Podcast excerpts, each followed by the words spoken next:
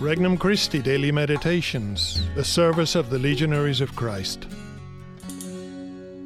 An RC Meditation for August 30th, 2021.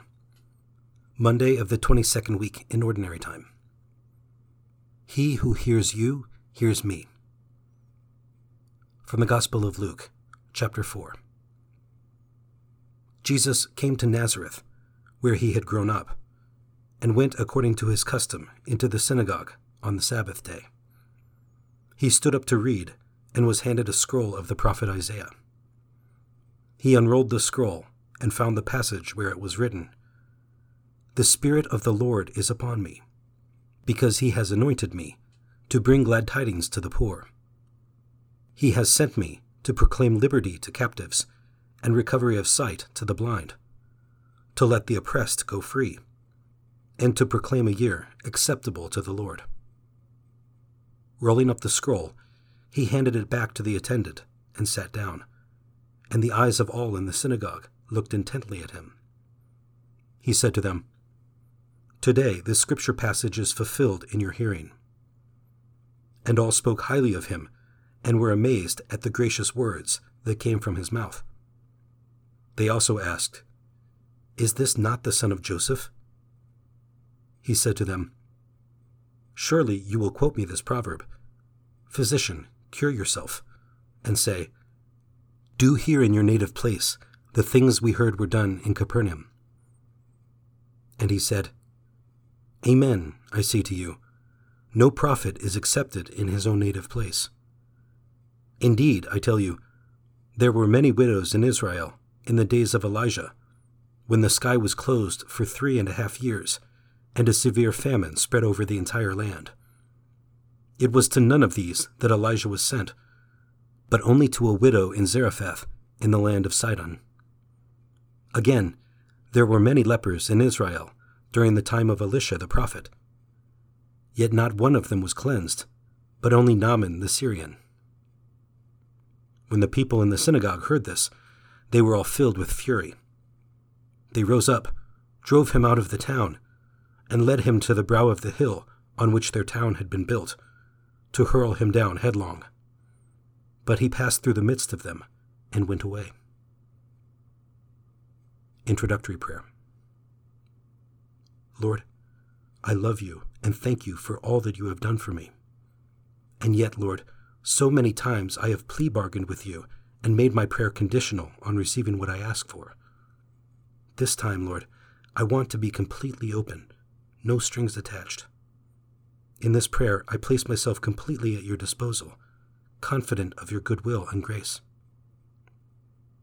Petition Lord, I welcome you into my soul.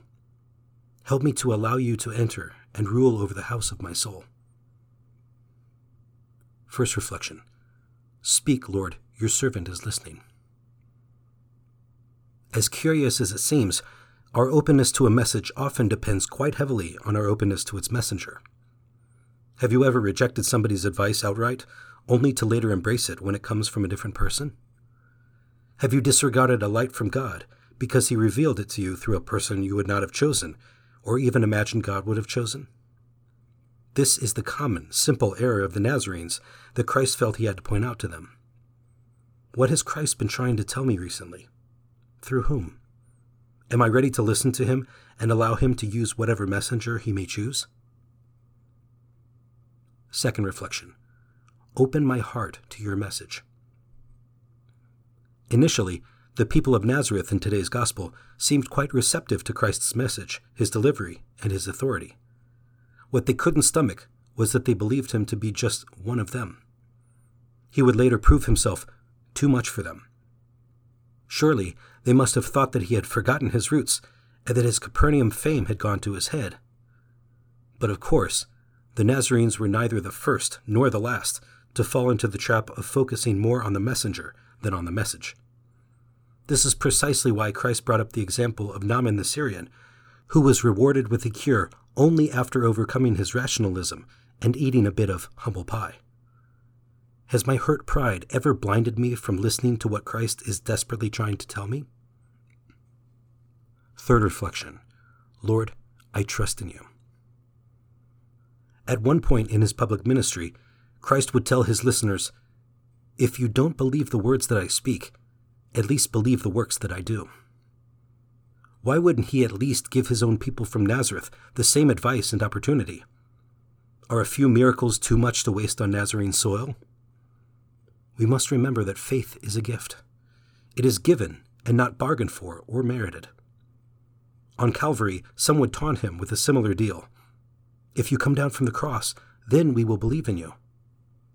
We must wonder from whom came the harder blow from his accusers or from his own. A proud demand is especially ugly and hurtful when it comes from a friend or loved one. Conversation with Christ. Jesus, I accept your invitation to come to the house of my soul. Help me to see the areas of my life in need of cleaning. Help me to see the areas of my life which prevent you from coming, those rooms that I close to you. Help me be humble enough to let your grace set to work in me. Resolution I will console Christ with a total and immediate trust in Him and in His plan for my life today, whatever may come. For more resources, visit regnumchristi.org or download the Regnum Christi English app today.